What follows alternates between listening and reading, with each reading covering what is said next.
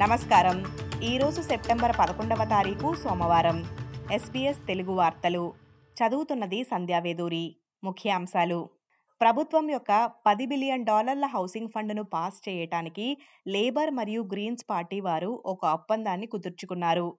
ఈ ఒప్పందం ద్వారా ప్రభుత్వం ప్రజా మరియు కమ్యూనిటీ గృహాలకు మద్దతు ఇవ్వటానికి అదనంగా ఒక బిలియన్ డాలర్లు పెట్టుబడి పెట్టనుంది. దీనితో మొత్తం మూడు బిలియన్ డాలర్ల వరకు ప్రభుత్వం ఈ పథకానికి ఖర్చు పెట్టనుంది $3 billion going out the door this year that is not dependent on a gamble in the stock market will make a difference. And having secured that $3 billion, the Greens are prepared to support the legislation. The Greens were not able to get the government to shift on rent caps or rent freezes. So, one thing is very, very clear now, or two things are very clear. First is that pressure works.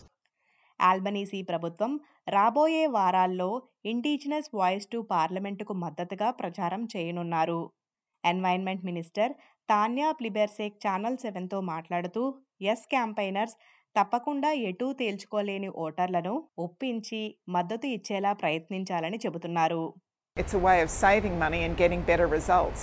Uh, it, this idea came from Aboriginal people. Well over 80% of them support it. Uh, this is not a committee that has a veto over Parliament. It doesn't get to stop things happening. Uh, it doesn't run programs. It, it is a committee to give advice. It is really a lot less scary than some of the No campaign are making it out to be.